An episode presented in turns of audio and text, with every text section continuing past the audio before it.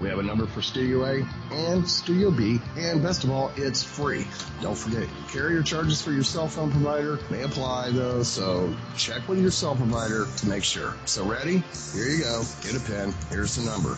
Studio A is 712 432 6958 and Studio B is 716-748-0112. Thank you very much for listening to Revolution Radio, freedomslips.com, the number one listener-supported radio station in the world.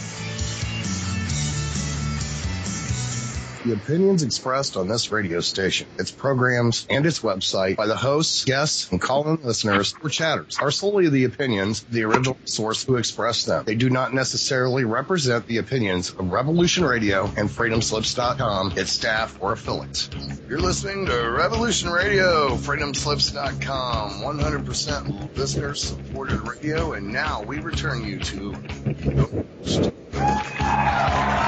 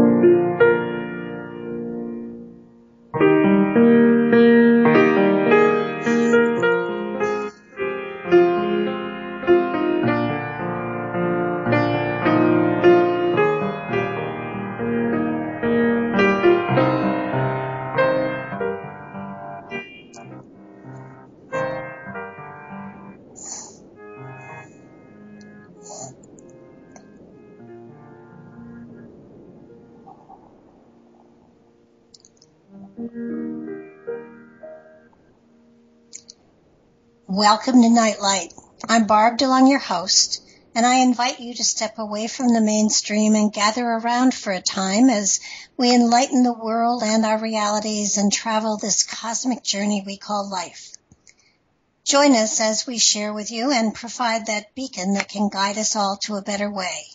Explore with us as we examine a metaphysical montage of spiritual insights, covering everything from the mundane to the magical, UFOs to unicorns, and everything in between.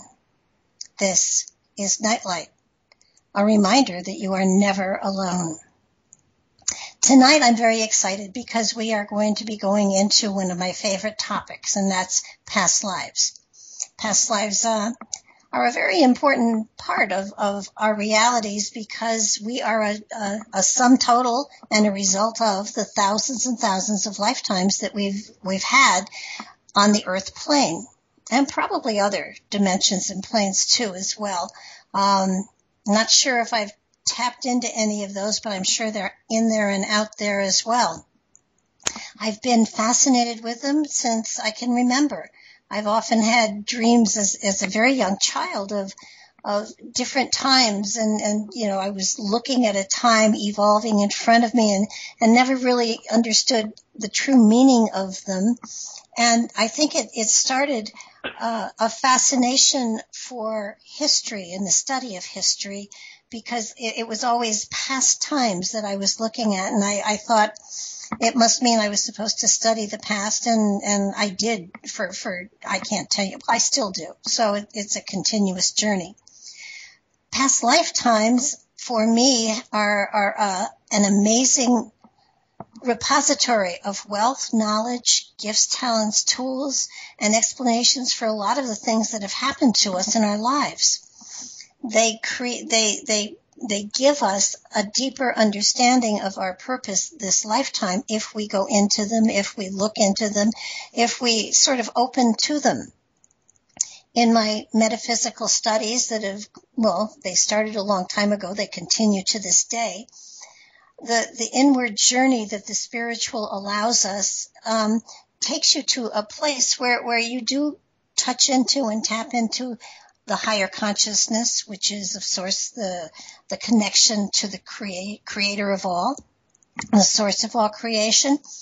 And it allows us to sort of share with this lifetime some of the occurrences that have happened in the past, some of the, the experiences and the talents and the gifts and the tools that we have developed and that we have brought forward in time that we have access to if we choose to bring them into this reality and manifest within it and enrich our our here and now with a greater vibrancy of life and excitement, light, joy, all sorts of things. They are not, like past lifetimes, are not uh, just random lives that our soul has decided to play with. It's not like picking up pebbles on the beach and throwing them into the water, and each one is a is a lifetime. There is a connection it is a, it, it, you can, you can look upon it as, as an amazing pathway. It is also a journey that our spirit has taken through time, through eons and eons of, of incarnations upon this and other planes. It is a series of experiences that are connected with the very fiber of our being as a spirit. And it is a journey to awakening, enlightenment, evolution, and, and and, and eventually uh, a, a, connection and emerging with the creator, with the creator, the source of all creation. So each lifetime does have a message and a gift for us. And, and we, we carry this information with us lifetime to lifetime to lifetime. And in, in many ways, uh, you know, people are always looking for um, the vault of, of time or the Akashic records or, you know, any, they, they use many, many terms for it, but, but basically we are the walking, living manifestation of, of, of every past lifetime we've ever had. We are the history and the Akashic record. We have it within us and it's a matter of being, being studious enough, being spiritual enough, being, being responsible enough to to live our philosophies, to walk our talk, to um, follow the golden rule, and in so doing, we open ourselves to what we carry within, which is a richness beyond comparison. It is a phenomenal, fantastic uh, source of enlightenment for us, and it can be used to help others. Now, my guest tonight is James Luce. He's he's an amazing man I have, uh, I, I ran across him or we crossed paths about five years ago. And he and I both have what I would say, um, old school philosophies as far as mediumship, psychic development, channeling, past lives, uh, you name it, if it's metaphysical, it's in there. We both studied for a number of years in the spiritualist church. And because we had similar backgrounds, we, we sort of began to work together and we have done spirit circles together. And in those spirit circles we have contacted um, with our mediumship to to people's um, loved ones that have crossed over. And the other aspect of the spirit circles we discovered was sharing with people their past lives and how their past lives are feeding into this life and what, what talents, skills, and gifts they have brought from those lives into this life that they can utilize if uh, it's appropriate and if they want to. Uh, we found that, that it's it's phenomenal to work together and and if you take any two people who are in this craft and and they are um, synchronistic enough to be able to put their egos aside, they build on each other's energy and, and they are able to draw a greater depth of wisdom and a greater richness of material for the person that they are, they are working with or working on. Um, it's a very exciting thing to find someone with the same kind of background because today the field out there is flooded with all sorts of of practitioners, everybody from a different, you know, everybody comes to the craft in a different way and everybody studies it a different way and everybody practices it in a different way. To, to sort of find someone that had a similar background was a thrill for me. Um, on top of being all of those things, again, he is a spirit, he is um, a Shakespearean actor. He treads the boards. He, he is, theater is a part of his life, a great part of his life. He also teaches Shakespeare in colleges. And, and in his spare time, he, um, shares his insight, light, and wisdom with people at, at psychic events, and he does readings and he does spirit circles, and he is a phenomenally talented man. And so I'm very glad to welcome you to the show, James. Thank you for being here tonight thank you so much for inviting me. It's always uh, enlightening, charming, and magical to be uh, your partner on on. I was going to say Blog Talk. That's your old network on this new network of Revolution Radio, and Nightlight is a very very special show. Uh, whether it is examining a book, an author. A piece of philosophy, outer space, interplanetary beings, nightlight, congratulations on Nightlight. What a great piece of philosophy in the modern world that really gives that needed perspective to people since our planet is all seems like recently our planet is always in chaos. and so congratulations because your your program is so needed and so valuable. And I love being on it. Thanks for asking me. Oh, I'm delighted. I wanted to ask when did when did you become fascinated with past lives? Um, they started. Uh, it, it was it was very long and gradual um, since I was maybe five, because I would see. Um, I always I, I would see Romans in the dining room. We we lived in New Bedford, and my father was in the Coast Guard. But I would see Romans in the dining room, and I didn't know what they were. And I would talk to my mother about who were these people in the dining room um, that um, that quite honestly looked like Quo Vadis on TV, you know. And yeah. and um at first I thought the TV had taken over the dining room. Uh but what really was happening is I have masters and guides, several from Rome because Rome is a thousand years long. Uh, Egypt is three thousand, uh, and I, when you are young, when you are before the age of three, you are very, very pure. And the soul is very near the surface. It hasn't been conditioned by all these ridiculous rules of don't do this, don't do that, you have to think this way, you have to behave this way. So uh, I, I was really seeing where I had come from, but I was also um, being met by my great guides and masters. And I didn't know this. I just knew that there were other people around, even though they were pieces of energy, but they were presenting themselves, as we say in mediumship, in um, as as Romans, and indeed they were, and I know who they are now. And uh, I didn't see the Indians so much, or the Civil War um, soldiers. My my wife has a. Uh, when when she was here. She's in spirit now, so she's with me. But uh, um, she had past lives and and would see the Civil War. But um, there are several lifetimes um, that that present themselves, and and that I would say is the first sign. The second sign is when I was going through um, everything you said was so enlightening. The thing I would add is it's about consciousness and subconscious and unconscious, and that which is buried within you coming out because as you have so eruditely said, we are the same soul. You know, we are the same soul for 7,000 years, 10,000 years, coming from different places in the universe, but many souls have had many lifetimes here on earth, and we do reincarnate in groups, not all the time, but many times. Every soul's journey is unique, and uh, I I found that the study of past lives was a great boon and healing to me because I found there was a pattern in my life of being rejected. I found there was a pattern in my life of being programmed um, by the schools I was in, uh, possibly um, by my mother as being a loser.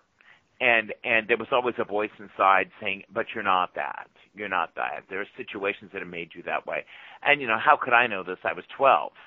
Um, and to make a long story short, but to show what looking at certain lifetimes do, does is um, I would pick up Roman books. I, I would pick up one of the most earth-shattering books of, of channeling was the novel Julian about the Emperor Julian the Apostate by Gore Vidal in 1964, and I read it um, when I was in intermediate school and high school in uh, 1967, and and um, I absolutely got chills and started to see the book as I was reading it out of my third eye later when I studied mediumship, this was letting me know that I was one of these people. These people were with me. They're not people, they're spirits, they're energies.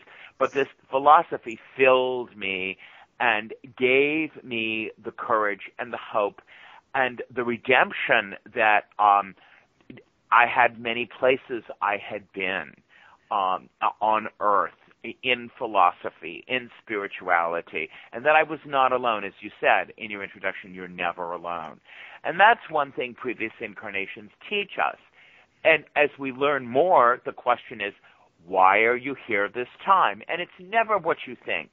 As, as you know from studying spiritualism and mediumship, the surface of the message is never the key to the message. It's really when you don't know what you're talking about, when you go to the real depth of something that seems illogical, it surfaces and it illuminates itself.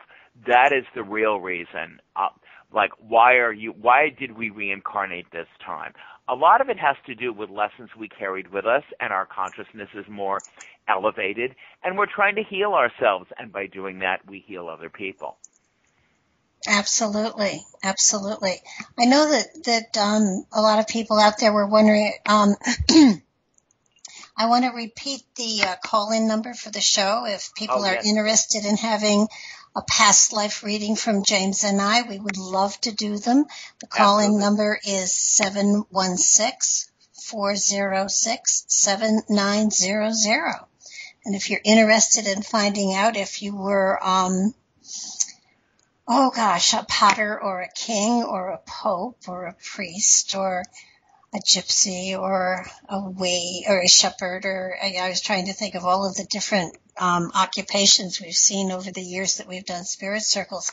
Give us a call and we'll we'll tap in and we'll give you a couple of your past lives so that you can sort of open up to the qualities that they bring. I think one of the the interesting things about getting a past life reading is that uh, it opens you up to other aspects of your character that you may not even be aware of.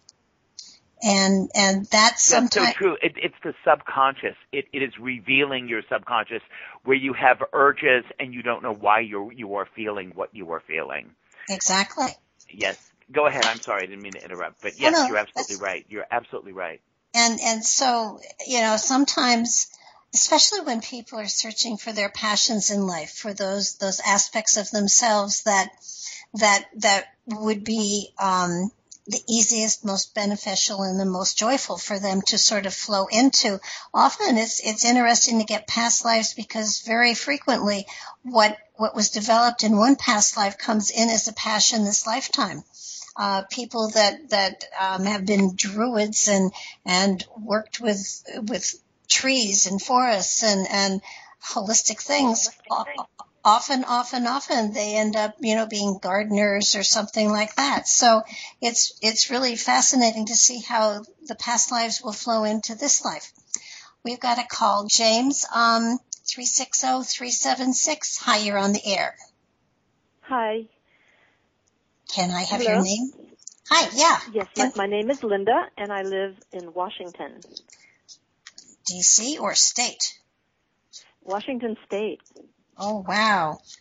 On an island. Really, really up there. Okay. And you're open for past lives, I take it. Oh, yes, please. Okay. Um, I'm gonna I'm gonna jump in, James, and then I'll hand her over to you, and you can see what you get on her energy. And you, Wonderful. And yes, yes. You, do you need her name again? Uh, you start, and then I'll ask her. Uh, Linda, correct? Right. Yeah, okay. um, yeah, yeah. Barbara will start, but I'll probably ask you to talk, Linda, because we read on vocal vibration. Our guides All and right. masters talk to us through vocal vibration. But go ahead, Barbara. Yes, yes, yes. Thank you. Um, I get a great deal of healing energy from you, and I'm taken back immediately into. Um, I, I want to say it's the uh, it's Europe. It feels as though it's it's no, northern Europe, almost into um, the Scandinavian countries.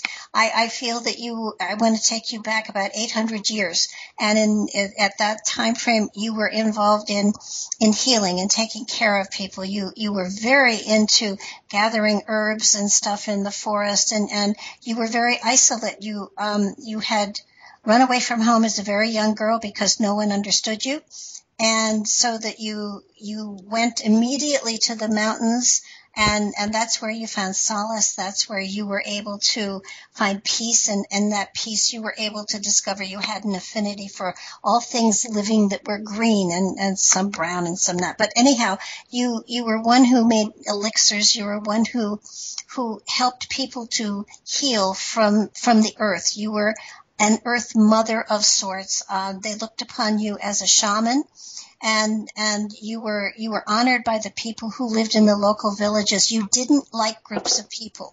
You were terrified of groups of people. So people would come to you one at a time. You would help you would share with what you had. You never charged and they always left you with gifts and and you were you were cared for by the locals until the, the day that you passed away.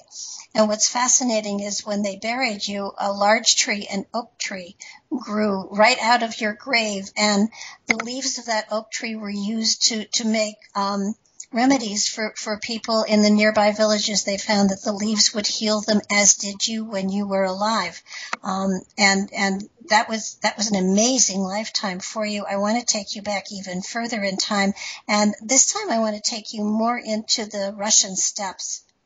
And in this particular lifetime, you were one who who was very very good with the animals. You liked you liked animals more than you liked people actually, and so you you were one who was able to to tame the wildest stallion to help animals inter intermingle with each other. You you were you were you were absolutely valued by the tribe that you were in, and in this lifetime you were male and you did not speak but what you did with your hands and your eyes was enough to, to let everyone know what you wanted and, and there was a joy inside of you that was profound. And at, at some point in time they discovered you had a voice and and they they asked you why you didn't speak and and you know you you signaled to them that it was the actions that spoke louder than the words and you chose not to to use words. Um, it was an amazing time for you. This lifetime both of those qualities come forward with you. You have an affinity for living things. Um, I'm, I'm not sure you're as involved as you were then but there is that healing aspect to you and people come to you with problems and and you listen and and it is your listening that helps them to heal not necessarily what you have to say, but but but your listening enables them to hear the problem and see it from a different light and solve it. You you help many many people. You are a kind, generous, giving lady, and and animals animals love you. I, I don't know if you have animals, but animals absolutely adore you and are drawn to you as well. Oftentimes, when animals are really drawn to people, they usually have allergies, but um, I speak from experience. I had, I had at one point nine cats, and I'm very allergic to cats and dogs, but I will never be without them. Um, you've had a familiar, um, an animal who was close to you, who's almost like human, um, um, many times in many lives. So I would say that, that quite possibly this lifetime there either has been or will be an animal that you are so close to you swear that they understand you. James, what are you getting? Uh, yeah, could you speak a sentence, please, just so I could pick up your vocal vibration once more, please? Yeah. I had a beautiful little orange kitty named Pumpkin, and she went sailing with me for five years as liveaboard, and I felt such a strong connection with her. We were very telepathic. I knew when she'd be showing up, and I I was real, you know, sad when she left, but it was a beautiful transition. Wow. Um, that uh, yeah, that that does make um perfect sense. The first life I get, which is very related and synchronicitous with all of Barbara's information, is um, we're in the 800 ADs, uh, 800s in Europe, and um, you are a nun, uh, but you're a nun not because of uh, the politics of the church or the rambunctiousness of the church, because the church itself is a warring entity. Um, you're there for protection. Um, but um, you have, uh, uh, as a novice, um, to very much echo what Barbara has said, um, you you have a real understanding of herbs, of plant medicine, of plant communication, um, as well as animals. Uh, but w- what you also had in, in the order of the monastery, and I would say it's near the life that Barbara just talked about. This monastery is possibly in northern Germany. I would give you, it's, you know, um, Netherlands. It's northern Europe. It's it's Germany. It's it's Netherlands. It's across there. But um, in, in it, there is um, a great um, childlike love and and joy of the purity of nature. Um, because you saw a lot. Now, you know, we're in the dark ages. Uh, so the church is, is the center of education, communication, and civilization. I mean, you know, we have um, Charlemagne becoming Ho- Holy Roman Emperor. You you knew all about that. I think that's 850, um, and you were part of that. But but for you, you're you're much happier um, with uh, hugging trees, talking to trees, talking to the ancientness of the trees, you know, which echoes and and reiterates Barbara's um, speaking of your shamanic gifts. But you're also um, you, you have this ability um, to you experimented with perfume. You were huge at harvesting flowers, but you talked to flowers. You have an ability with bulbs, seedlings, flowers, African violets, um, ivy, uh, all all manner of horticulture and uh, all, all manner of botany. You are very um, you were very gifted in, and then you would, uh, as a novitiate nun, because this convent, this monastery convent where, where you are, um, is is also a, a a center of peace, a center of education, and um, you you are and and that keeps it, it is self-sustaining. So therefore, we have all manner of livestock and animals uh, for self-sustaining, as well as farmland. And and you do have this gift of animal communication. Um, you weren't um, a model nun because the church is filled with all these horrific rules, but you're you were an incredibly spiritual being. And but the most important thing about you, besides these gifts, um, my guides and the white light of the Akasha is telling me, is you had a, a childlike playfulness, um, a toying, fun, um, silly sensibility, uh, which which drew children to you, and which created a lot of peace. You were very much disturbed because in the 800s there was always civil war going on. There were always warlords that are battling. There were always vassals. There were always knights. There were always kings. There were always emperors, and um, you really did uh, run away from people. But uh, with animals and plants, and in the sanctity and, and sacredness of, of the convent, um, you you really did develop quite a culture of, of of healing and nutrition and animal communication. There is also a life that you had um, near where, and this is later. I want to say something like 1550, 1650, near where you're living right now, and it is one of those tribes, um, which is uh, echoing also what Barbara said about being a shaman, uh, because you're uh, you were excellent at animal communication. You were a female, um, but you're a senior female shaman in the tribe. You're in the Yukon territory.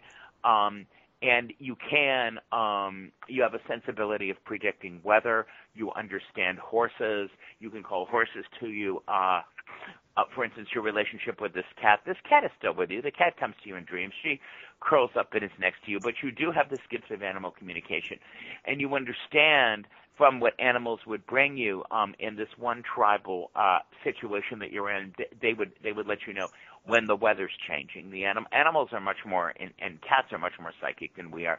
But you would get the messages: when is the weather changing? Um, when it, um, who is coming? Is there a war coming? Are the white people coming? Um, and and you have a real um, understanding of all that. Uh, there was another live. Um, oh, James, James. we got people waiting. oh, I'm sorry. All right. Well, God bless you. You're very rich. You're very talented. I'm very impressed. It, it was spot on. I live uh, solo, and I'm wanting to bring in some help. So it's not just me, but I'm relishing it's just being me after losing my husband 10 years ago. So I'm I'm just wondering how to invite someone in or draw them in. so I'm out there just doing what I do and just loving every minute of it, being out with nature and very isolating, uh, you know, solitude for a while best way to draw somebody in is to not go looking. Yeah, yeah. So um, hopefully soon. And By the summer, you'll have yeah. several people that are interested. Yeah, thank you. And uh, yes, I just keep positive, ever hopeful, and keep the vibration high. And I know all is on the way. Oh yeah. Absolutely. Thank you so much for calling. Okay. Thank you so much. All right. Aloha. Aloha. Um, okay. I'm not sure who's next. Um, let's go with one four two uh four two five five eight two. Hi, you're there. Hi, my name Hi. is Judy, and I'm extremely curious about my past lives. I know virtually nothing.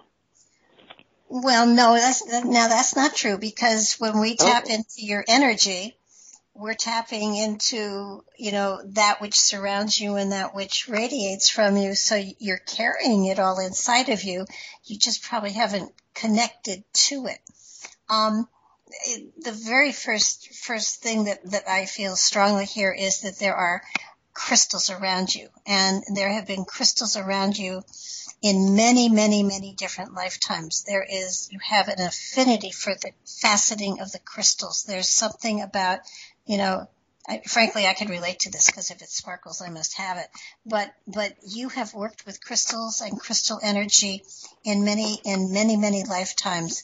Uh, I want to take you back to, um, and I'm terrible on ancient geography, so I'm going to sort of uh, take you into what I where I see to Bangkok. That's an area I'm taking you into, and in that area, you were a merchant. Um, and you you you dealt in gemstones, you dealt in jewelry, you dealt in ornamental um, artifacts, and you you were constantly on the lookout for for stones and for crystals that that had different colors and different brilliance, and the more the more deep in color the stone was, the, and the more vibrantly alive it was to you, and so you were very attracted to the deep reds and the deep blues and the deep greens that, that were brought into you.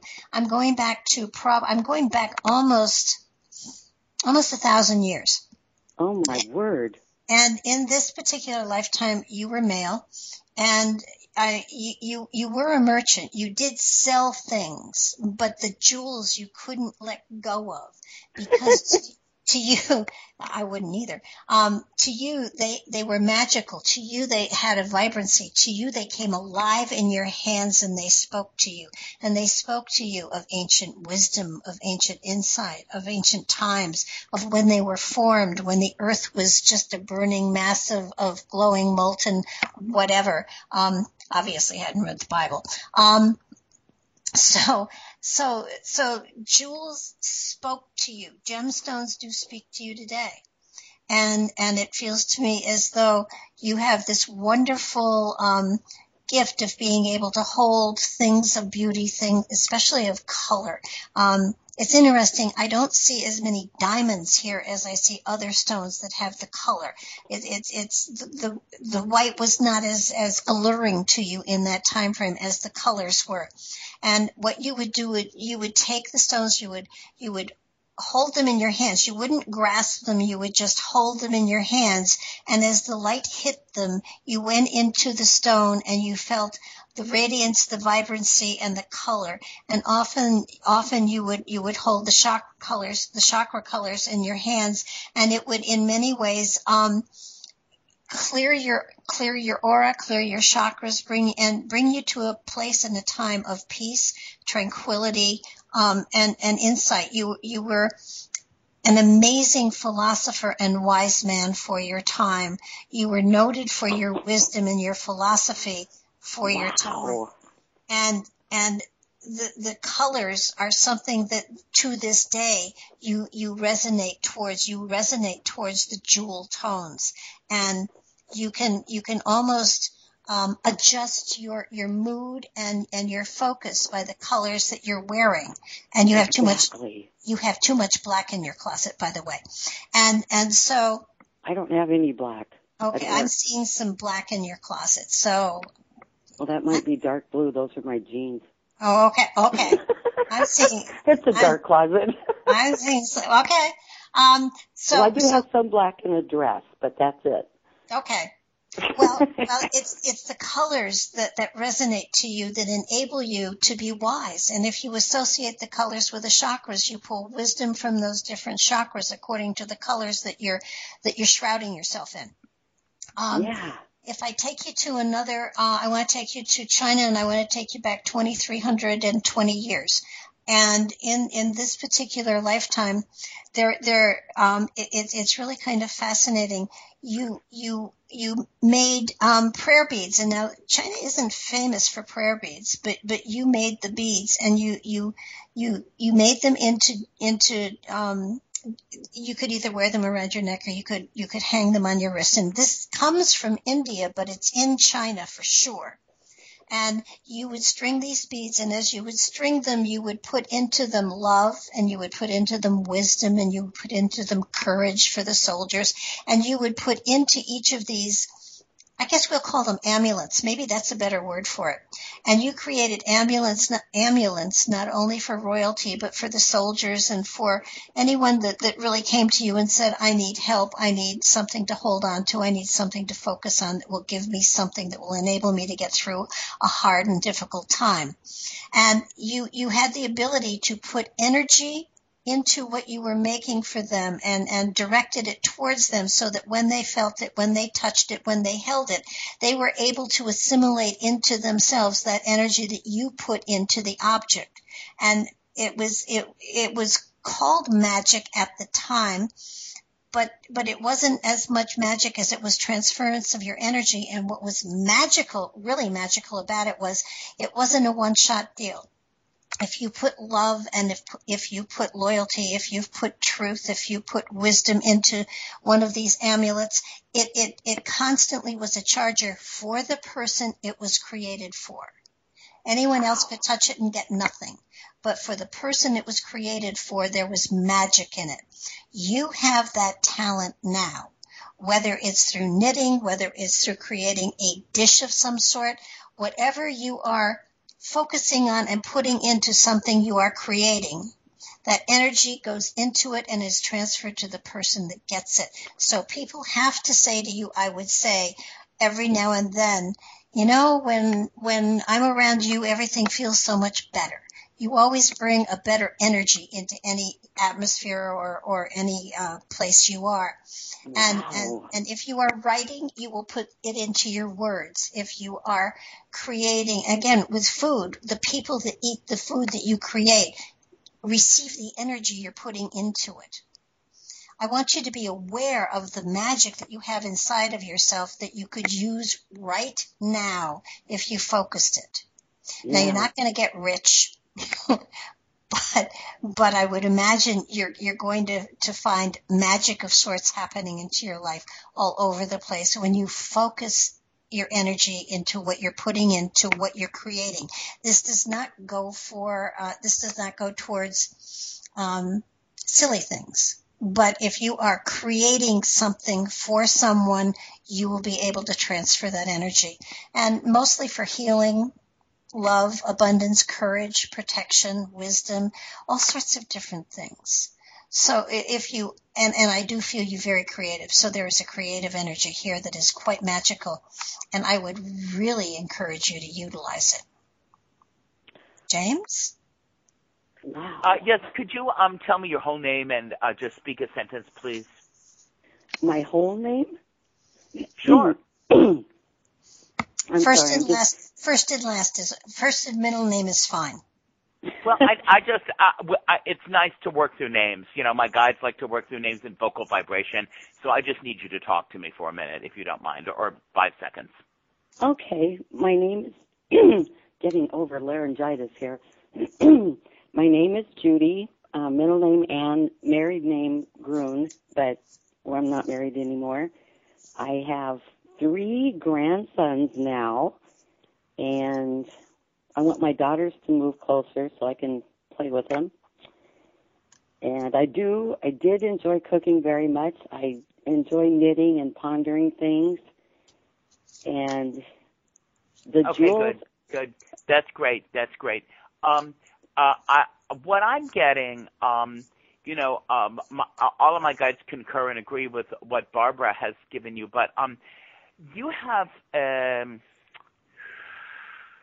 in the Baroque era and the end of the 17th century, as uh, and in the 19th century, um, you are a. Um, it, it's interesting. You have you had were advanced as a female, and at one of these times you were a male, but um, you have a great sense of justice and you have a sense of equality and you have a sense of great balance and harmony. Um, um, Uriel, U-R-I-E-L, Uriel is your angel. That's the angel of justice, of, of evenness, of equanimity, of being even and fair with everyone and everything. And um, your family realizes this. Um, and this comes from being a magistrate and a celebrating justice um, one time is the end of the 17th century, and um, that is in that is in England. And actually, um, you were a female, but you were um, ran the office, and you were married to a magistrate at the end of the 17th century um, in England. In England, and is and a magistrate a, a judge? Yes. Okay. Yes.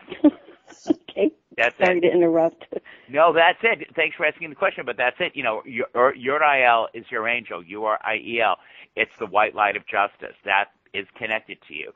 Um, and you were the female behind this magistrate um, that um, really reversed decisions that um, gave a lot of equanimity to people um, that, that gave honesty, that gave truthfulness, that gave fairness to people. Um, so you you were the the reason and the great voice and the power behind the man. Um, because we're in 1695, um, you knew you did know William of Orange, you did know um, Queen Mary, and uh, um, you made advancements um, in terms of women in law uh, women interpreting laws, but you couldn't hold any positions. I mean, it was in those days it was big enough for a woman to be able to walk on the stage and collect a salary as an actress, but but you made in court, in all the law courts and in the Inns of Court, um, and in the Middle Temple of London, you, you made you made great advancements of, of interpretation, but it was undercover. Um, now, you're you're a gentleman uh, uh, 200 years later, um, and and you're a lawyer and you're a justice and and you're a, a, a female. Um, but it's very similar. What I'm getting, it's similar to Merchant of Venice because there were times when you had snuck into um, the barrister, uh, you, you know, the the chambers of the barrister in a wig as a man. Um, and, and, and and this again is is is in England. But you're a woman, and you are very much um, intoxicated by the rights of human beings. So um, you are fighting the causes of orphanages, orphans, children, child labor laws. Oh. Um, and throughout Europe, throughout Europe, you're really fighting for causes. And and that's what, as Barbara says, that's uh, one reason why people come to you to solve their problems because they know they know they're going to get an objective solution. Keep trusting your backspace behind your spine, in your heart. You really do have this natural wisdom.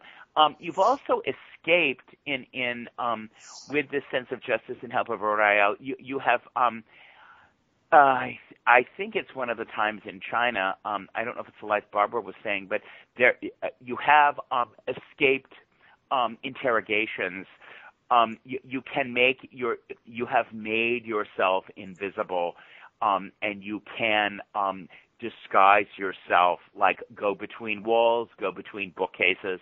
Uh, when there have when there's been terror, when there's been questioning, um, because you have this amazing integrity and you've always held on to the truth and and um, so the, the the side of God and light is that you have always been um, fighting for people and ironing out problems um, in those two lifetimes. There was one lifetime in China when, um, a, a, as a man, um, knowing the truth, you had to sort of hide in the bookcase, hide in the closet, and and go between the walls of the palace. I think we're in Be- Beijing, and it's like 3,000 years ago. I can't tell when, but um, y- you do have this ability to protect yourself because you have been so generous um, with all who come to you in, in advisement and in counsel. So God bless you.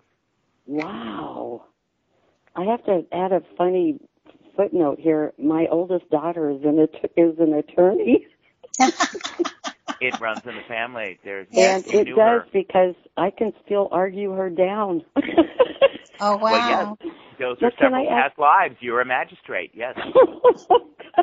this just cracks me up. I mean, this is so me inside, but I don't have much uh place outside to work it out. So I spend a lot of time praying for people and you know going before God and saying this is really not fair. We need to, you know, please do something about this. But can and you I used one... to do that. You used to do that in public. You used to do that as as a justice, as an assistant, as a clerk of court. You have you are in touch with Uriel and and you're in touch with God. So yes, you're right. Good, keep going. Too cool.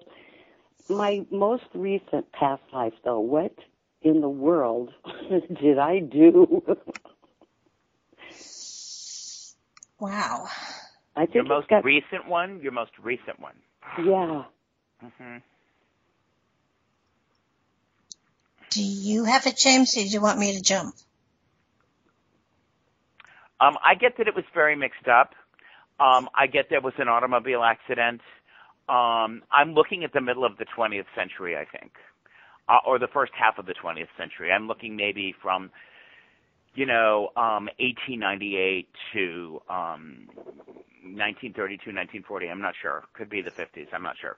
Um, I, I'm not, I'm not sure, but it's the first part of the 20th century, and um, there there was some kind of a railroad or an automobile accident, and um, you, you you did lose your balance in that life, and it's no fault of yours. Um, it, it, it, it is it, the lesson from that life. The white light of the Akash tells me for you is the world. You know, World War One. Um, you, you know, the the Habsburgs. Um, World War One. All of that was turning. The entire world was turning upside down. And um, you're a creature of great order and Aristotle and fairness and love of all and um, this modern age um, was too much for you, and um, it was hard for you to cope. and there was an accident that injured you. It I, at first I thought it, it, it looks like a train, um, but that that life kind of turned you upside down, is what I got. Huh.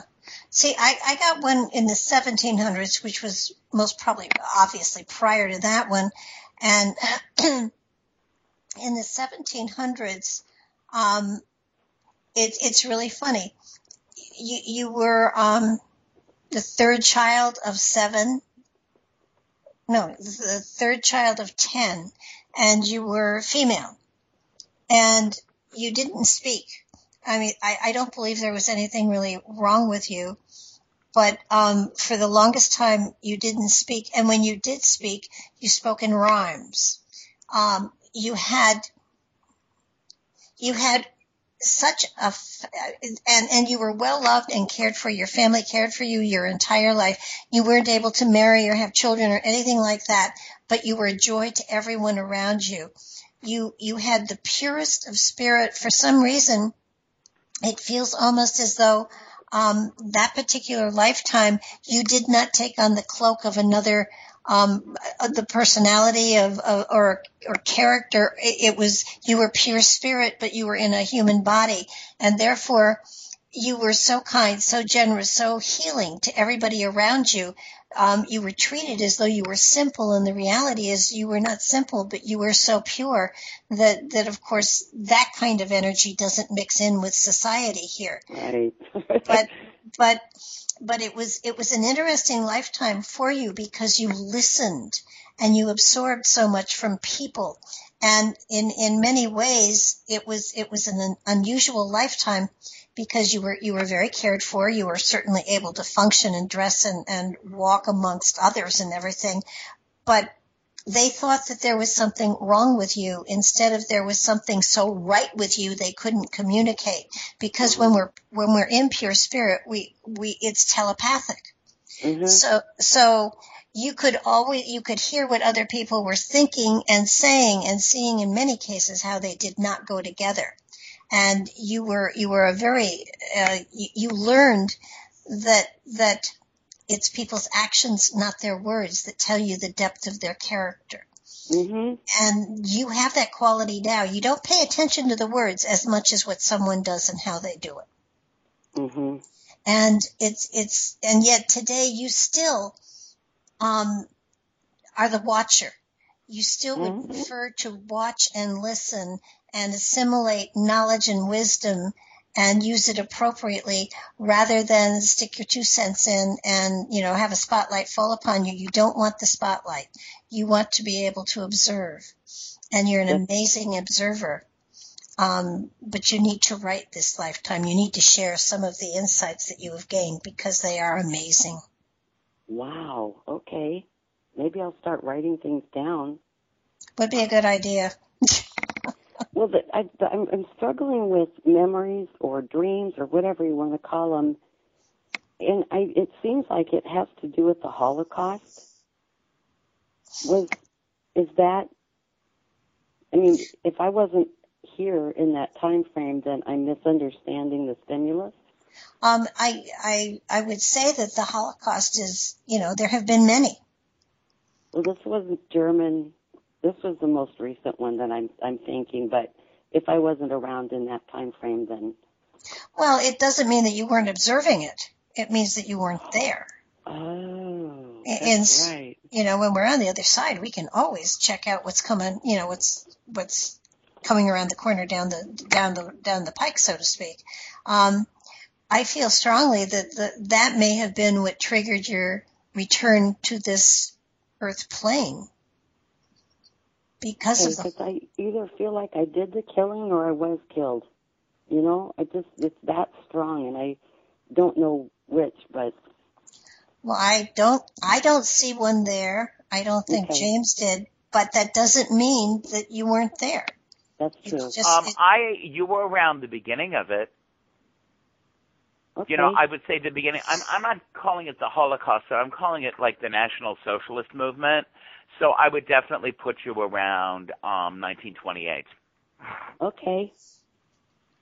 Wow. you know, okay. um, and I would put you observing that around 1928. And uh, but um, you were disillusioned and broken, um, you know, by 1916, 1917, um, and then through the Weimar Republic, because the ideals of the previous ages, the justice, the equanimity, the generosity, the compassion were really dead. Uh, I'm different, dead, fractured, and this Yeah. affected you because you are very angelic, as you know pre- the previous reading says. So this this affected you, um, and uh, you did see it in the body happen. I don't get that you were a victim of it. Um, I you were in some crash, and I I it looks like a train crash to me.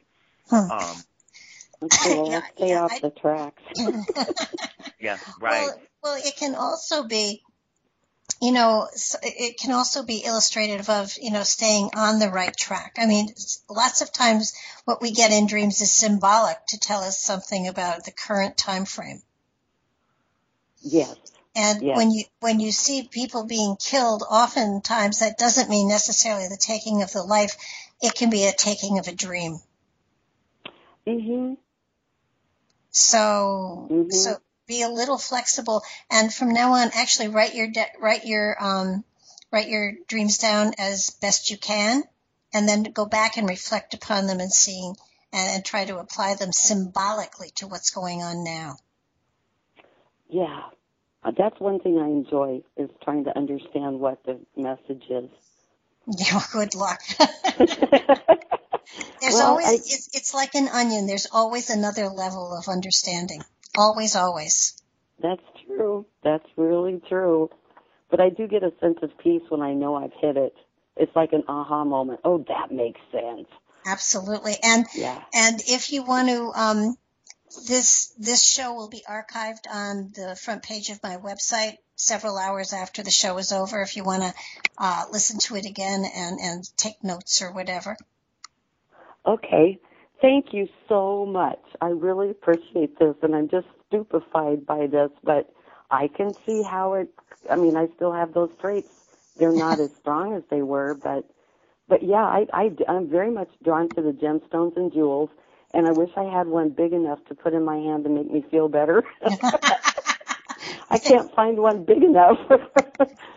but anyway, thank you from the bottom of my heart. You're so welcome, and thank you for calling. My pleasure. Thank you. Bye bye. Bye bye now.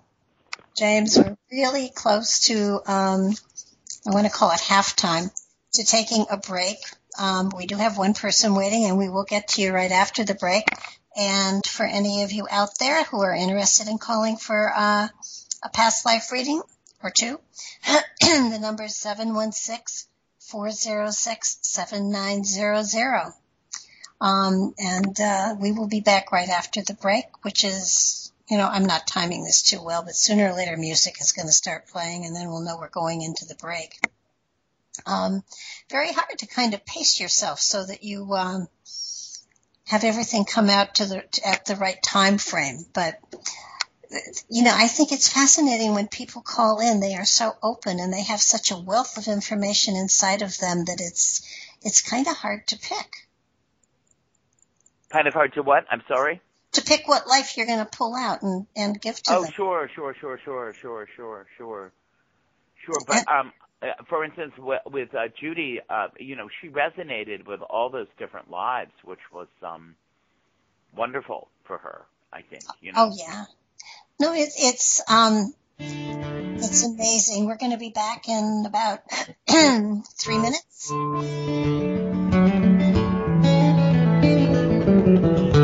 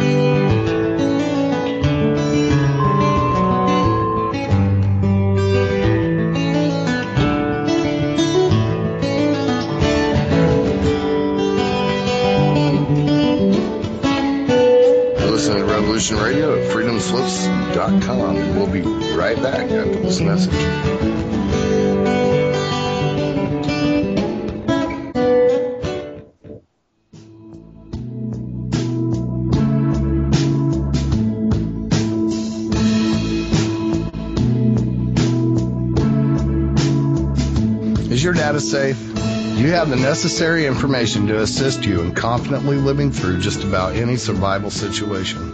Is survival and gardening, off-grid living, medical knowledge, or even natural or man-made EMPs on your list of personal concerns? Do you have your documents and your personal information in a safe place in your hands where you know where it is? Well, check out our preloaded EMP proof thumb drive. Over three gigs of survival documents and how-tos, plus the USDA offline food preservation website, and much, much more, including a surprise bonus we just can't tell you about here. With plenty of room left over to store your most important documents. Imagine if a megavirus or a computer failure took out your bank, or all the banks for that matter. Are your banking records safe in your hands? So when they get things fixed and repaired, you can say, hey, look, this is what I had. You have it. I want it back. Is your personal data safe? Family records, addresses, phone numbers? Well, squeeze on over to freedomslips.com. Yes, that's www.freedomslips.com. Click the banner on the homepage for the EMP proof bullet drive to get the full scoop of everything that we offer. So, folks, keep your data safe for your peace of mind. Revolution Radio, freedomslips.com. You don't need to expect us. We're already here. Ladies and gentlemen, can I please have your attention? I've just been handed an urgent news story, and I need all of you to stop what you're doing and listen. On the go? Still want to listen? Don't have one of those fancy phones with too many buttons. Don't know what an app is? Or you don't even care? Well, we got you here at Revolution Radio. Now you can dial in 24-7 to listen to our shows. We have a number for Studio A and Studio B, and best of all, it's free. Don't forget, carrier charges for your cell phone provider may apply though, so check with your cell provider to make sure. So ready? Here you go. Get a pen. Here's the number. Studio A is 712 432 6958. And Studio B is 716-748-0112. Thank you very much for listening to Revolution Radio, freedomslips.com, the number one listener-supported radio station in the world.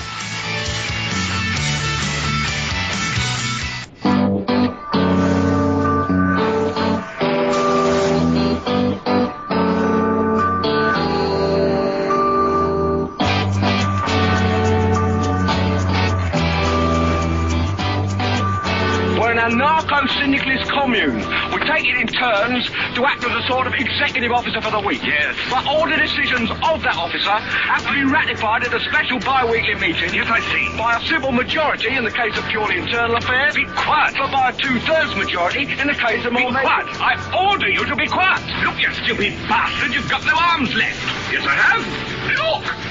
A flesh wound. I don't believe um, I've seen such a display of courage, skill, nerve, grace, and stupidity. I'll do you for that. You what? Come here. What are you going to do? Bleed on me? I'm invincible. You're a loony. The Black Knight always triumphs. Roundtable Live Monday through Friday, 1 a.m. till 4 a.m. Eastern Time. Bring your mind, bring your ideas, bring your voice. King Arthur had nothing on us. Here at Revolution Radio, freedomslips.com. The opinions expressed on this radio station, its programs, and its website by the hosts, guests, and call-in listeners or chatters are solely the opinions of the original source who expressed them. They do not necessarily represent the opinions of Revolution Radio and FreedomSlips.com, its staff, or affiliates. You're listening to Revolution Radio, FreedomSlips.com, 100% listener-supported radio, and now we return you to your host.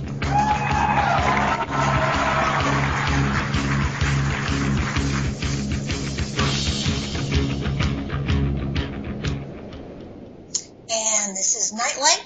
I'm Barb DeLong, and thank you for tuning in to Revolution Radio at freedomslips.com. As was just said, the number one listener support station in the world. So please help endorse our efforts and airtime by visiting the station's support page and making a donation from station owner to all levels of management, the entire production crew, and every host. We all work without compensation of any kind except of course for the joy of being a part of a very unique and special station, one that supports a true sense of freedom. Any donation, even a small one, is greatly appreciated and keeps freedom ever present out there for those who seek independent thought and new paradigms and philosophies. An amazing place to be and a thrill to be a part of it, to be honest with you. Okay, uh, we're doing past lives here tonight. Anyone interested in getting one? Number 716-406-7900. And we have a couple of people here that uh, are brave enough to, to sort of want to take a look into their past. Hi, Wally, you're on the air. How's it going? Wonderful, Barbara. That rip reading you did the other night was just fantastic. It's, you know, I'm, I'm sitting thinking of the things that you said and, and, uh, it, it's just wonderful. And, and I resonate with you. So I thought when you said, you know, call in for a past life reading or you were going to do past life readings, I thought, well, I'll take the challenge. well, you know, we've we've never, to my knowledge, you know, said to someone, "Oh my God, you killed millions of people. You're a horrible person." Um, we usually find, you know, past lives that someone can resonate to, um, and and yet help to sort of enlighten um, the, present and and uh, I'm I'm going to start, and James will take a leap in after me. But you are you are so focused on home; it's amazing, and I keep I keep getting pulled back into. Oh gosh, let me see. It's about thirteen twenty seven, and I'm in. Um, I seem to like some parts of the country better than other parts here. Um, you're you're in India, and you are um, uh, I gosh, I, would, I, I want to call you almost like a contractor. You built things, but but but you didn't build just dwellings. You you built palaces. You built temples. You were you were the person that that nobility came to when they wanted to have a tomb built or or something that would stand through time and and you had an amazing process that you dealt with. You would sit with with your your um, charge. You would sit with what you have been charged with building, and you would sit there until you saw it in your mind's eye. You never drew plans. You worked strictly from inspiration. I guess is the best way to put it. And uh, I would say that that there are um, there are edifices out there to this day they're not in great shape, but but there are still buildings that that you not, not buildings, temples, palaces, um, celebrative um, types of you know um, you know this is this is a great war that we won and this this designates the fact that we were the victors type things you you were innovative you were inspired and, and what, what is fascinating to me is once given a charge, you never slept. And many of the, the, the things that were built, the, the temples or whatever that were built took, took, you know, decades almost to, to create, to, to finish, to polish, to make pristine. Uh, you, you had this aspect too that you were ne- nothing was ever completely finished. It drove you crazy when you had to walk away from something. But you would exist on very little food and very little sleep when you were in one of these. I call it a zone. Uh, but but you created magic, and and what what's fascinating is that that it came directly from your spirit. There was nothing that was thought out. There was nothing that was that was you know you didn't think about something and, and agonize over where to put a door or a window or whatever. It just it just happened. And I guess you channeled the architecture. I guess for want of a better word. This lifetime um, inspiration is a true gift for you. When you have to do something, you can crank it out. You can work from this physical reality and this and and whatever uh, frame of reference you have from this lifetime, and you can achieve things. But if you let yourself just flow, if you let if you let the creative energy flow, um, what you create has has has a life of its own and is is almost magical. Um, if I take you back, I want to take you back even, I want to take you back about 4,000 years, and I want to take you back around the um, Phoenicians. Um, and, and in that particular lifetime, uh, you were male as well. You were male in the past when you were male in the Phoenician life. You were um, a mosaic um, artist. You created brilliant mosaics. You used itty bitty little tiles that, that were, um, you know, just so, so, so small. They were amazing, but, but you created, um, you created frescoes out of these tiles, and some of the tiles in, in pieces still exist to this day. Now, you didn't do the ones that were in the bathhouses that were rather naughty, but you did the pretty ones that were in the in the um, in the atriums of, of a lot of the palaces. And uh, unfortunately, a lot of the a lot of your work had been destroyed because of volcanic eruptions and earthquakes and stuff like that but but when you were creating you were in another zone. People didn't talk to you. They couldn't talk to you because you wouldn't respond. And and it was it was a magical time for you. And you were it, it, you were you were almost in a depression when you were not able to be in that creative zone. Because for you it was a time where your spirit was able to really manifest within the reality. And you created something that you knew was going to stand the test of time when you're in one of those flows of energy now it's very hard for you to get out of that zone because it's such a cool place to be and and and as one who has a few artistic little genes here and there. I know exactly what it's like. And and you, you really live for those moments when that inspiration hits and you're able to go into that place inside of yourself and just celebrate the magic that flows through you. And you know when the magic is there and you know when the magic isn't. And there are times when you will put off doing a project until you feel like the magic is, and you don't call it magic, but but it is indeed magic. And those those tiles, those mosaics that you created, if you go back and, and, and Google some of the ancient tiles that have been found in that were Phoenician in in um, in, in source, you'll find you, that you resonate to several of them. It's really quite amazing. James, what are you getting? Uh, could you could you speak, please, so I could pick up your voice? Just say your name, say anything, please. Uh, James, I resonate with you also, and Walter Charles is my name. Oh, great. Okay. Um,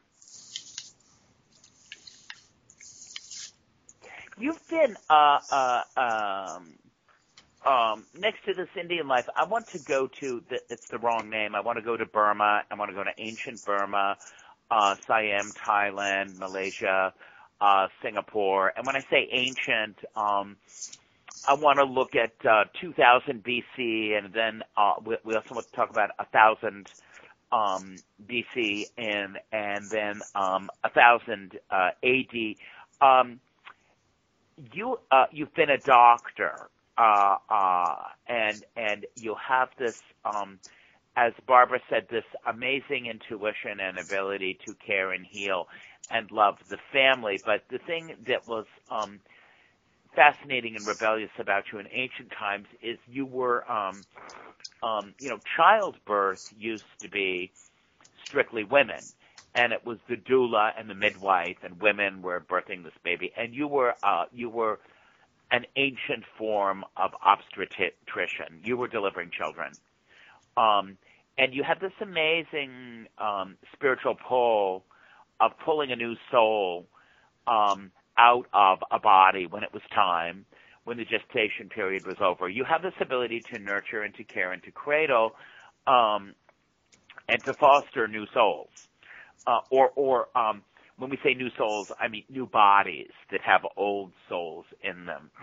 Um, and you were um, a, a, an amazing uh, doctor because you um, saved the lives of um, mothers and, and women as well as children, um, even suffering from now malnutrition. Um, but they show me it was done through your faith and um, the directness of your energy and, and your powers of unconditional love and your healing powers of, of um, and in between them you, you have lifetimes that are, uh, are really illuminating the fact that you're um, you're a great father figure. In other words, and it, it, the real family is spirit. So this is not biological families, but this is um, you are the father advisor to uh, boards of directors. You're the father advisor to other families. You're the father advisor to your own family.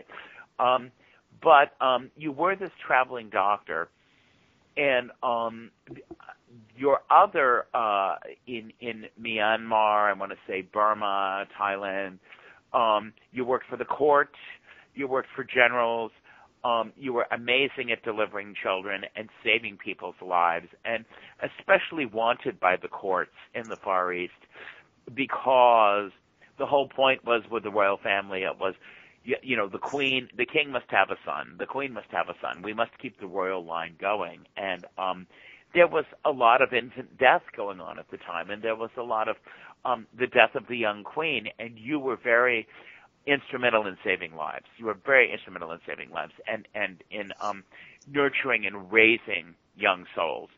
Uh, and the other part of you is is a bit um ritualistic um, you, you would, uh, in, in terms of uh, Buddhist meditation, Buddhist ceremony, but also um, I think I'm looking at um, channeling and worshiping of Krishna in India. You could uh, really get involved in the fervor of religious rite and ritual um, when, when calling in uh, healing energies and healing guides in temples. Uh, so as Barbara said, you design the temples, but you were also a great practitioner. And you have all of this enthusiasm in this life um, that comes out of your heart. Your heart chakra is incredibly open, and um, you have all of this healing, teaching energy, um, at which which made in the previous lives governments were very much uh, demanding you and paying you lots of gold, which you gave away. But you know, you did save lives. You were the expert of childbirth. So God bless you. yeah, I want to throw I want to throw one more in here. I want to take you back ten thousand years. Um, maybe I want to take you back more. I want to take you back. Gosh, go you know, I, I go as far say, back as what you would like. I want to say fifty thousand years. Okay. And um, I feel that that there is a. I'm not going to call it Atlantis but it feels like it might have been called Atlantis. Um, that you, that you were um, a priest on an island, and um, you did. Um, there was a an eruption, and you did take some of your people, and you did sail off and found a mainland. I and the reason I'm not going to call it Atlantis is because I don't want to buy into that. Um, I see an island. I see you with a group of people. I see you taking them from and from from a temple. You were a priest here.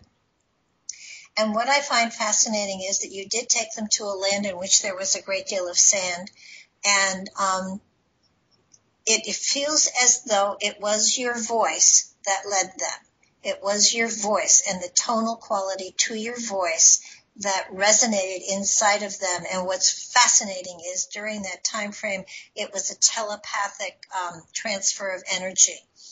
And with with whomever you came, you encountered in the new place where you landed, um, you were able to speak to them too. And what was fascinating was you would speak in the dialect that you and your people spoke, and yet when the people heard you, the other people heard you, it was in their tongue.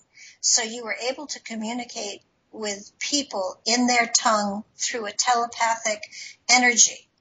Um, during this time frame, I, I see and I feel that people looked up to you, and and the, the people that were with you were you know were were um, they weren't they were followers, they were compatriots, they were equals to a certain degree. And so there isn't the looking up to. And, and the more I keep hearing, the more I, I am suspecting that you were a, a giant.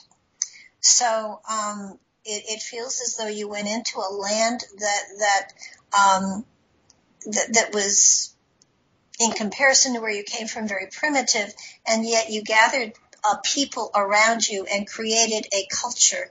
And within that culture, you were, you were, people respected you greatly and at some point in time worshiped you, though you never said or felt you were a god. You did help people, you protected people, you did not allow war, you did not allow conflict.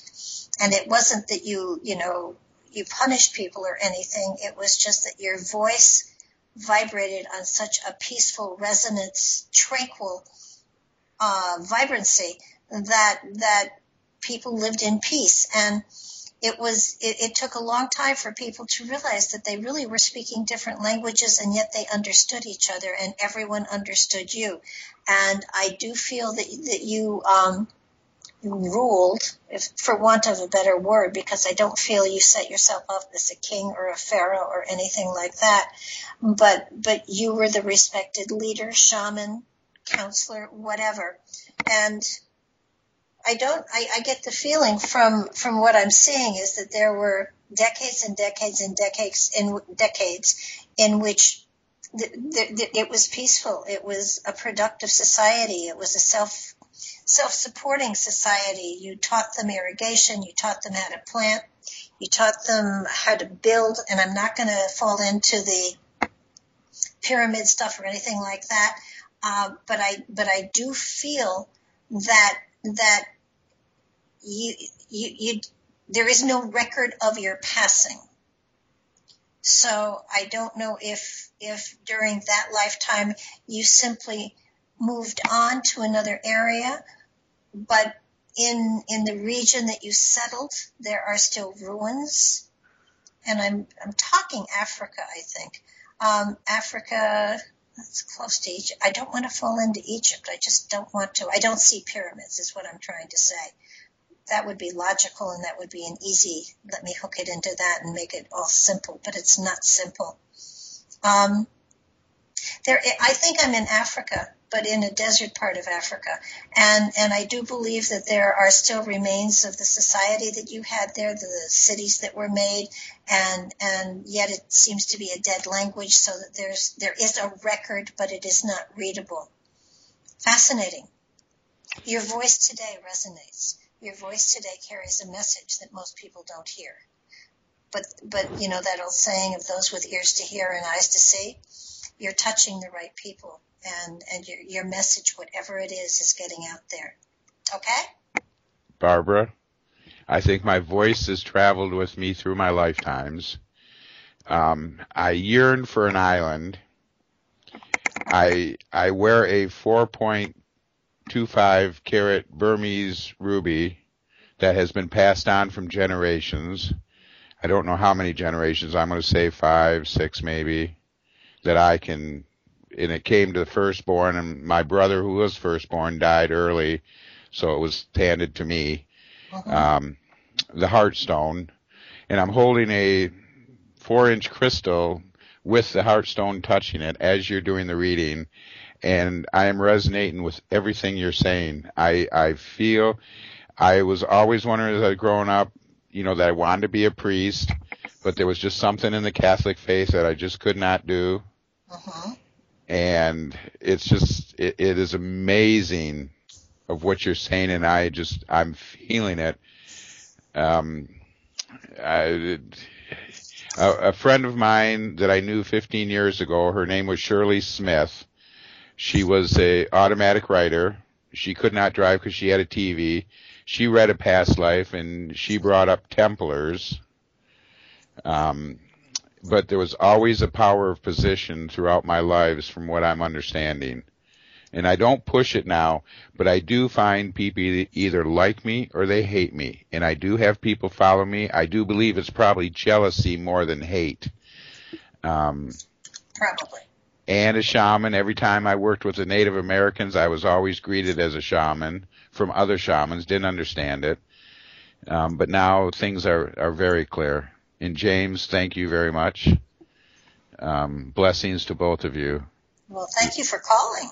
It's a wonderful. I am definitely going to stay in touch with you, Barbara, and I'm glad that this is going to be posted because just like was the last one posted with when you were on with AMAD um, when you did um, uh, RIP. I didn't get the uh, I didn't get the um, I didn't get the recording. No. okay. Okay. Well, you know, maybe that's not supposed to be, but you know, there's just so many things that have been in my life that I did un- I understood, but I didn't understand. And each day today, as I live, today was a wonderful day. I helped out four people today, and I didn't know what I was going to do, but my day was guided for me today, and I did very well in the, the four missions that I did do today. Very cool. Thank you, Barbara. Thank you, James. Thank you. God bless. God bless you guys too. Okay. Um, alrighty. Um, again, the number is 716-406-7900. And we've got 916-607. Hi there, you're on the air. Hi, Barbara. This is Nancy. How are you? Nancy, I'm just fine. Oh, great. And welcome to your new station. I'm really excited for you. Me too. Me, I, I feel like I'm, I'm, um, it's really funny. It's, it, I feel like I'm playing with the big, big boys now and I don't quite know all the rules, but. Change is good for the spirit though. It really oh, is. it's, you know, something I, I tell people all the time, change is good. It's always good, except if it's in your pants and you have to get bigger ones. But, Oh. um, but, but change is always good. It it it uh, wakes you up. It it it uh, makes you a little more cognizant of what you do and how you do it, which is a cool thing. And um, right. I can't tell people to be excited because they have to go through change. If I can't be excited and go through change as well. So, are you ready for past lives? I am ready. Okie doke. Um, the first one that I get from for you, and and it, it's really it's it's amazing. It's in um, it's in India, and it goes back probably a thousand years. And um, you were you were born into a, a very poor family, uh, but you were beautiful, and you had a beautiful voice. And um, apparently, it was it was tradition in the town you were in when when someone was born that was gifted and talented and beautiful that they were they were checked out by by the um, Emperor Shah, whatever they called him, Caliph or whatever. But anyhow, you were um, purchased by the palace, and you were not put into the harem, but you were trained in in music of all sorts. You you played a stringed instrument. You were taught a stringed instrument, and between the stringed, it was lyre-ish. I don't know whatever instrument they have that looks like a lyre is what you played, but it had strings in it, and you played it and you played it beautifully, and you sang and accompanied yourself. And uh, much as David, when he I don't know if he played a harp or a flute, but but anyhow, you, your music was was said to be able to um, to, to calm the savage beast, to quiet tempers, to bring peace and tranquility to, to the spirit. And, and you were, you were valued and treasured by the, the court because, um, when, whenever there was anger or there was violence or anything that was going on, you were brought in and you were able to bring peaceful, uh, a peaceful energy into the into the environment so that, that things could be worked out. So that during the time that you served in the court um, there were no wars because your music always brought peace into the arena and people were able to work things out. You did not marry in that lifetime. Uh, you you were more dedicated to your music and you it was almost as though you were in a religious order. Uh, you were honored you were treasured you had um, you had rooms in, in, of your own and, and nobody bothered you. You were constantly, it was a lifetime where you could follow uh, a, a gift and allow it to, to manifest in, in the greatest of ways possible. And you were, you were someone who would, would walk the streets and, and, and go into the poorhouses and go into the orphanages and play your music and, and it, you would trans, transfer, tra- not transfer, you, they would be transcendent because of your presence and be able to see a more positive direction to go. So that, so that you were, you were truly, truly magical. You lived a very, very long time. You, you, I, you were really old when you died. I, I can't, I can't, I have no way of figuring out how old, but, but you lived a very, very long lifetime this lifetime you do have gifts similar to this. I'm not saying you have to sing or play a lyre, but but you, your presence does have a sense of peace and tranquility, and and around you there is usually a peacefulness that nobody can understand. It's like you're a, a living Himalayan salt lamp. Um, that, changes the energy of the environment and allows people to see reason and peace. It, it's a profound effect you have on people. I want to take you, um, seem to be stuck in that part of the world. Um, I want to take you uh, again. I want to take you back. Huh. I want to take you back to about To take you back to the, the times of the of, of the um, Crusades, and it, it, I feel very strongly here that you were a male in this lifetime, and you were a nobleman, and you heard the call. And I think it's the it, I think it's the Children's Crusade, and you you you went off to battle. You you left your your estates and your wife and your children, who you did not allow to go on the crusade, I might add, um, and you went to help protect and and to and to help be a part of the company that that escorted them. Um, you you were a trained warrior and and there's a sense of justice and peace that was imperative to you and you you had to go you had to fight you had to you had to you had to protect the children and you and you had to be be there on the front. It was important for you to do battle. You did die on the battlefield but but you had such purpose. And and that that same purpose is in you this lifetime. You fight for the underdog.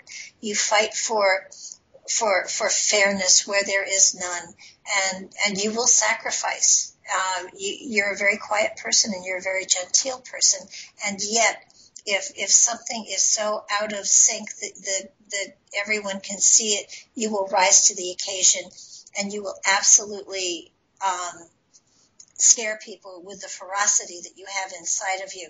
Very few have actually seen it, but but but you when you absolutely um, feel that there is a wrong that, that has to be righted or drawn attention to, you will find ways to draw attention to whatever it is and, and to help help justice be um, met out to those that, that, that are, are you know, the, the, not the victims, but the causing of, of whatever difficulty there is. There is an amazing quality to you that, that does bring peace and tranquility, but sometimes the warrior in you has to come out and has to be the one that sort of um, pushes the cards, so to speak, so that something happens.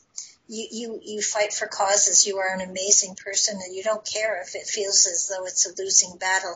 The important thing to you is that your voice is heard, and you make your point, and you you you help to bring, in many ways, um, justice into places where it might not be seen if it weren't for your your um, you're, I, I, I, I, it's almost like I'm seeing a little teeny flea and, and as small as a flea is, it can cause great damage to a huge animal. And you're like the flea that you'll do little bites all over the place to irritate until there's an infection, until there's something that can't be ignored. And, and you're amazing in how you place your words and your, and, and your subtleties because you really have greater impact than almost anybody around you notices. James, what are you getting? Uh, could you please uh, get, say your name and, and speak a sentence so I could just plug into your vibration, please? Okay, certainly. Uh, my name's uh, Nancy Carroll. Excuse me, my voice is getting a little hoarse now. But um, I'm really looking forward to having a colorful reading from you. You do amazing readings. Oh, that, um, you, uh, um, I, I I get about uh, four lifetimes. It's it's interesting. You um your soul has incarnated into the same archetype. Um, uh, I want to say in um, four different centuries. Um, you you have um, there's this one in in the land of Wicca. When I say Wicca, is is the predominant um, religion against Christianity in the um, oh you know 1200s, um, 1150, 1250. Um, but you, you are a wise woman, and um, and you are um, in in the greatness of wisdom um, and and in solitariness, but uh, in and just um, uh, theatricality, um, you're you're you've you're living in a tree, and um, you really are um, a spellcaster, and um, uh, you, you frequent villages, and um, the amazing thing is you have this ability to create peace. So, um, with all the other practices of um, calling in the nature spirits and it, that are part of Wicca, calling in the nature spirits, calling in the other deities, um, your um, uh, what uh, spirit is showing me in, in this life between 1150 and 1250, uh, besides being a wise woman um, and um, someone that reads and gives advice and uh, really does read people and um, cast spells um, out of great love, you know, and, and great great wisdom. But there's also um, a great clownishness in you, and um, and silliness and, and frivolity, and um, uh, it it you know we are in the middle age, the dark ages, so we're in the age of guilds and miracle plays and mystery plays, and um, festivals in the middle of the town, and um, you're a great part of that. You're a great part of that in in terms of design and organization, and you teach. Um, you you teach you teach um, spell casting, you teach herbology, you teach plant medicine, um, you teach the use of, of animals. Um, you're a healer, but what you really are is is teaching the natural elements in the weather.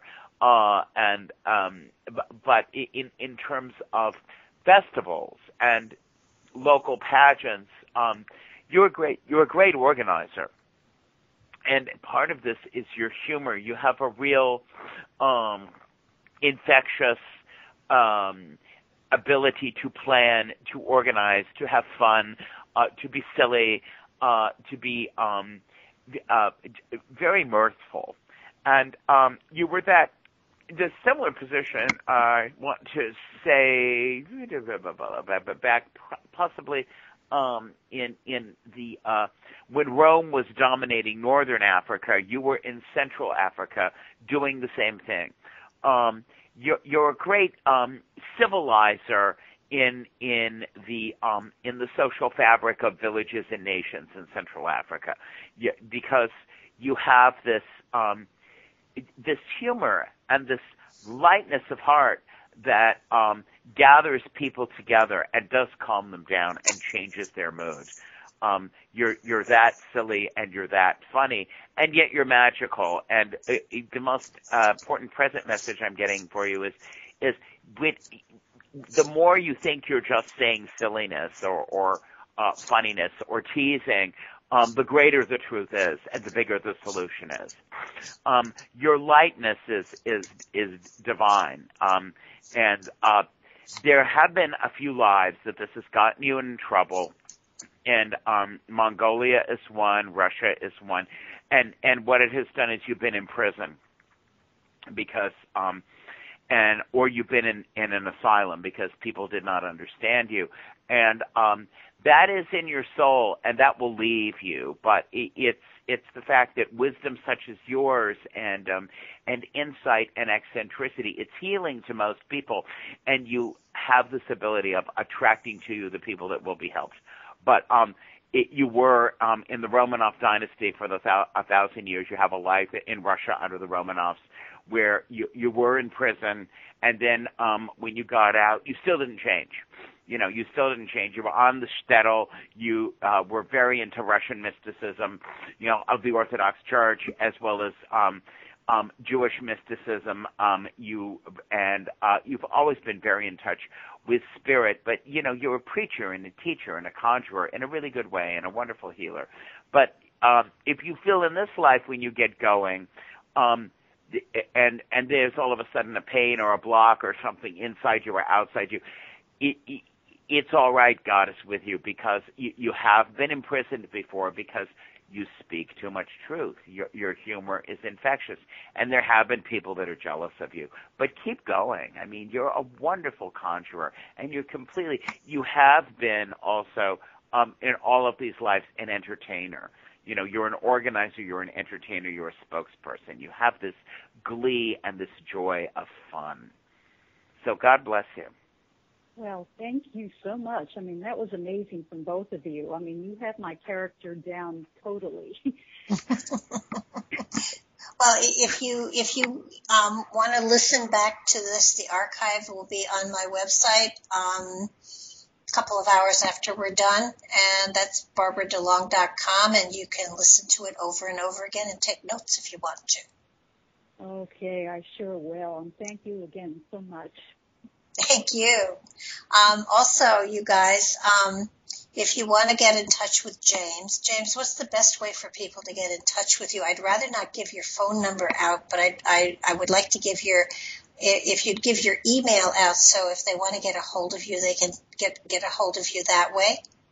Oh, certainly. The email is lowercase j a m e s dot l u s e at gmail dot com. So it is my name, lowercase with a dot between the first and last name at gmail dot com. But I do spell my last name L U S E because most people make a mistake and they want to put a C. But it's J A M E S dot L U S E at gmail dot com.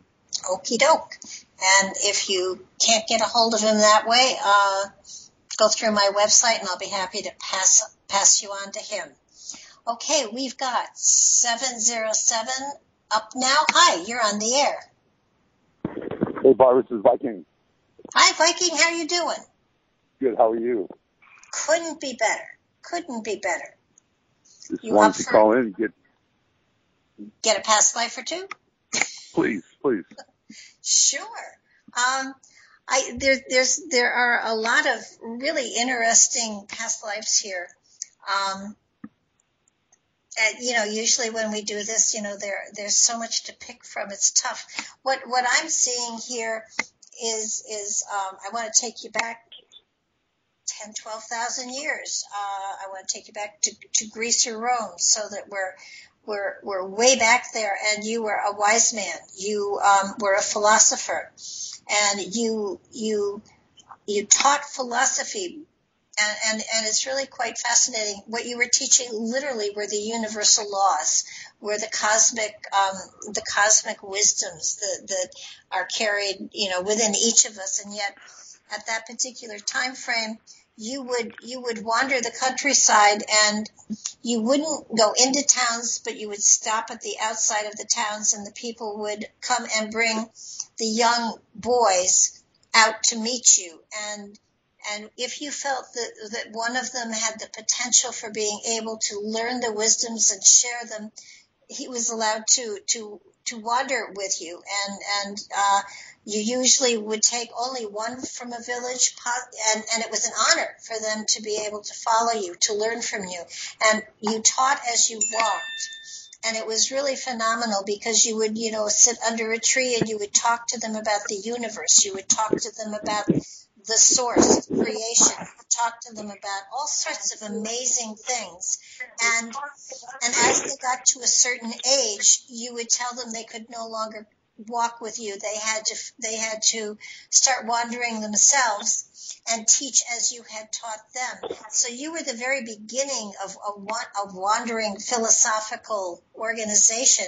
Um, if i take you back even further i want to take you back in um, Egypt. I want to take you way back in Egypt. I want to take you back to the kingdom before the kingdom that we call ancient Egypt. I want to take you way back.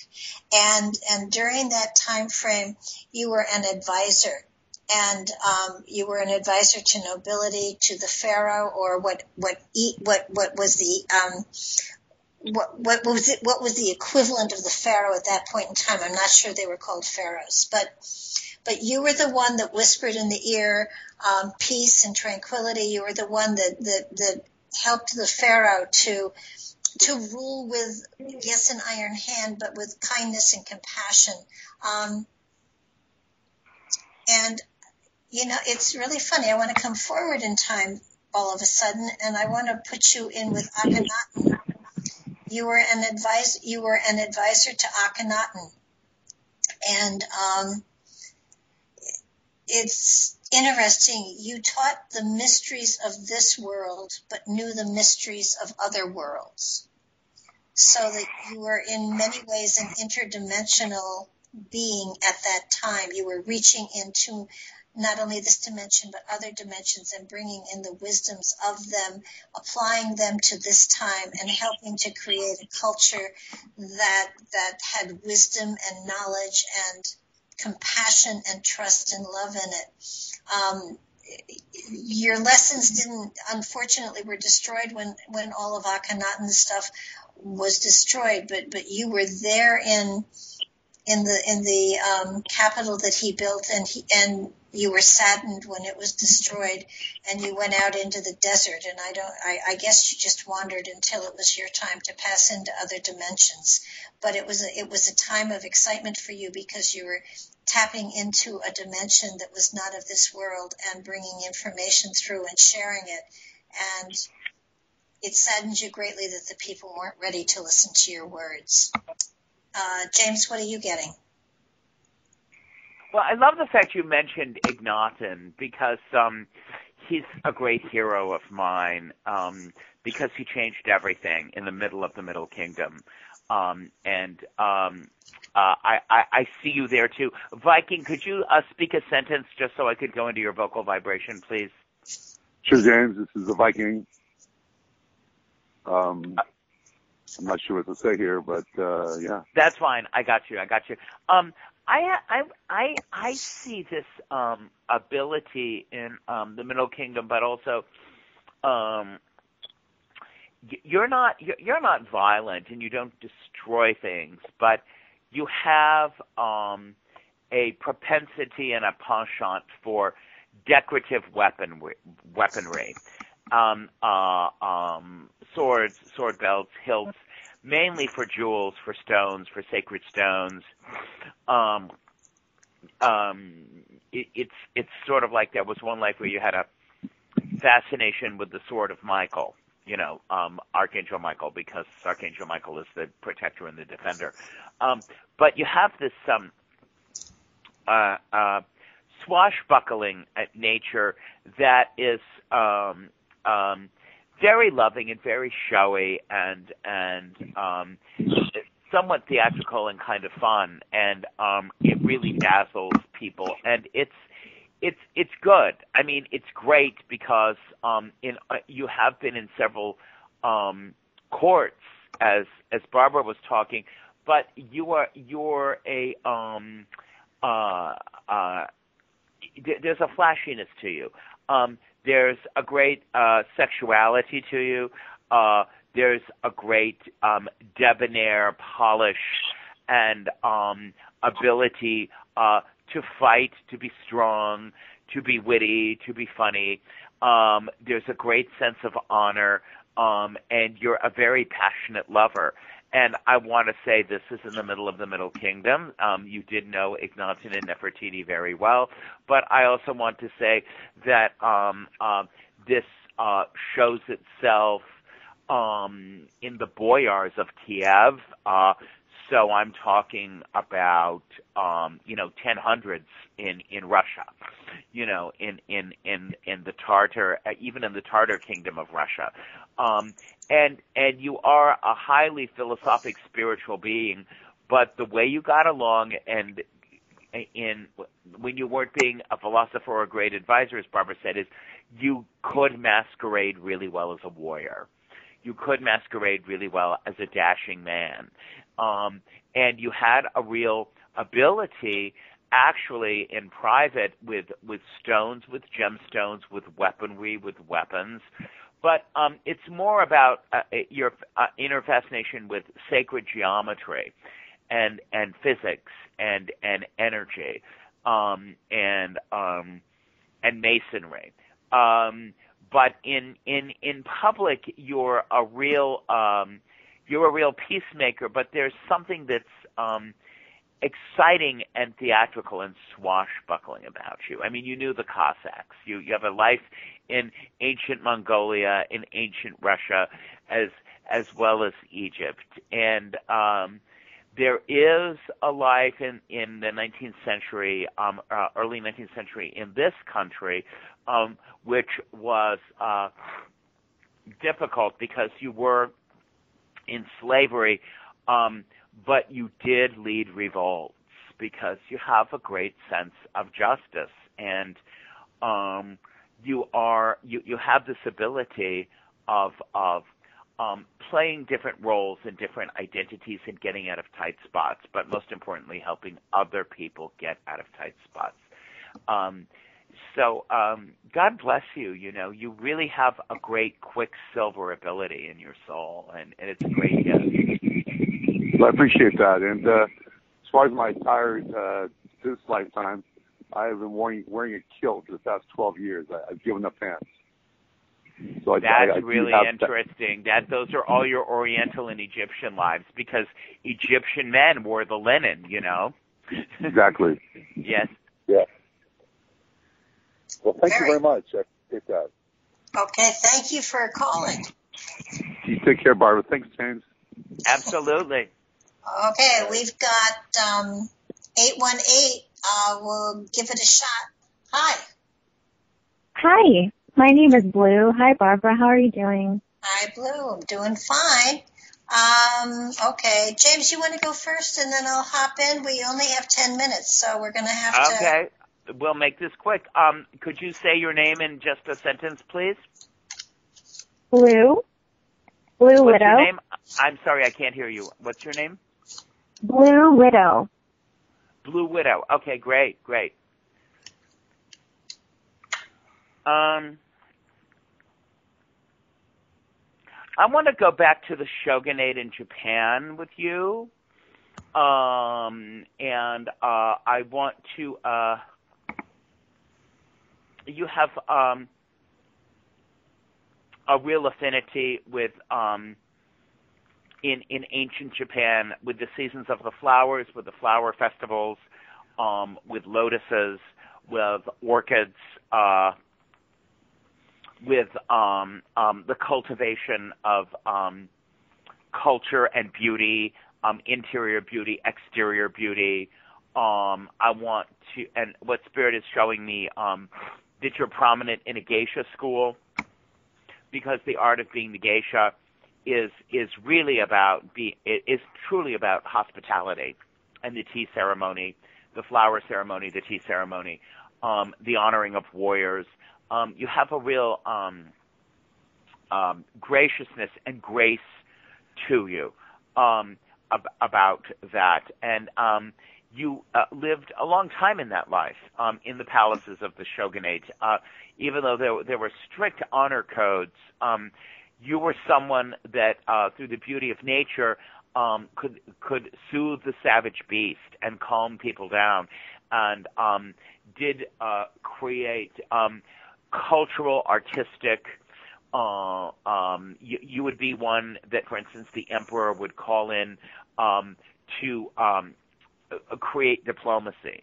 Um, you would you would create statesmanship because of your natural grace and beauty and um, uh, ability with interior design and manners as well as in um, soothing people. Um, you also have a Chinese life that that borders on that uh, very very um, intensely.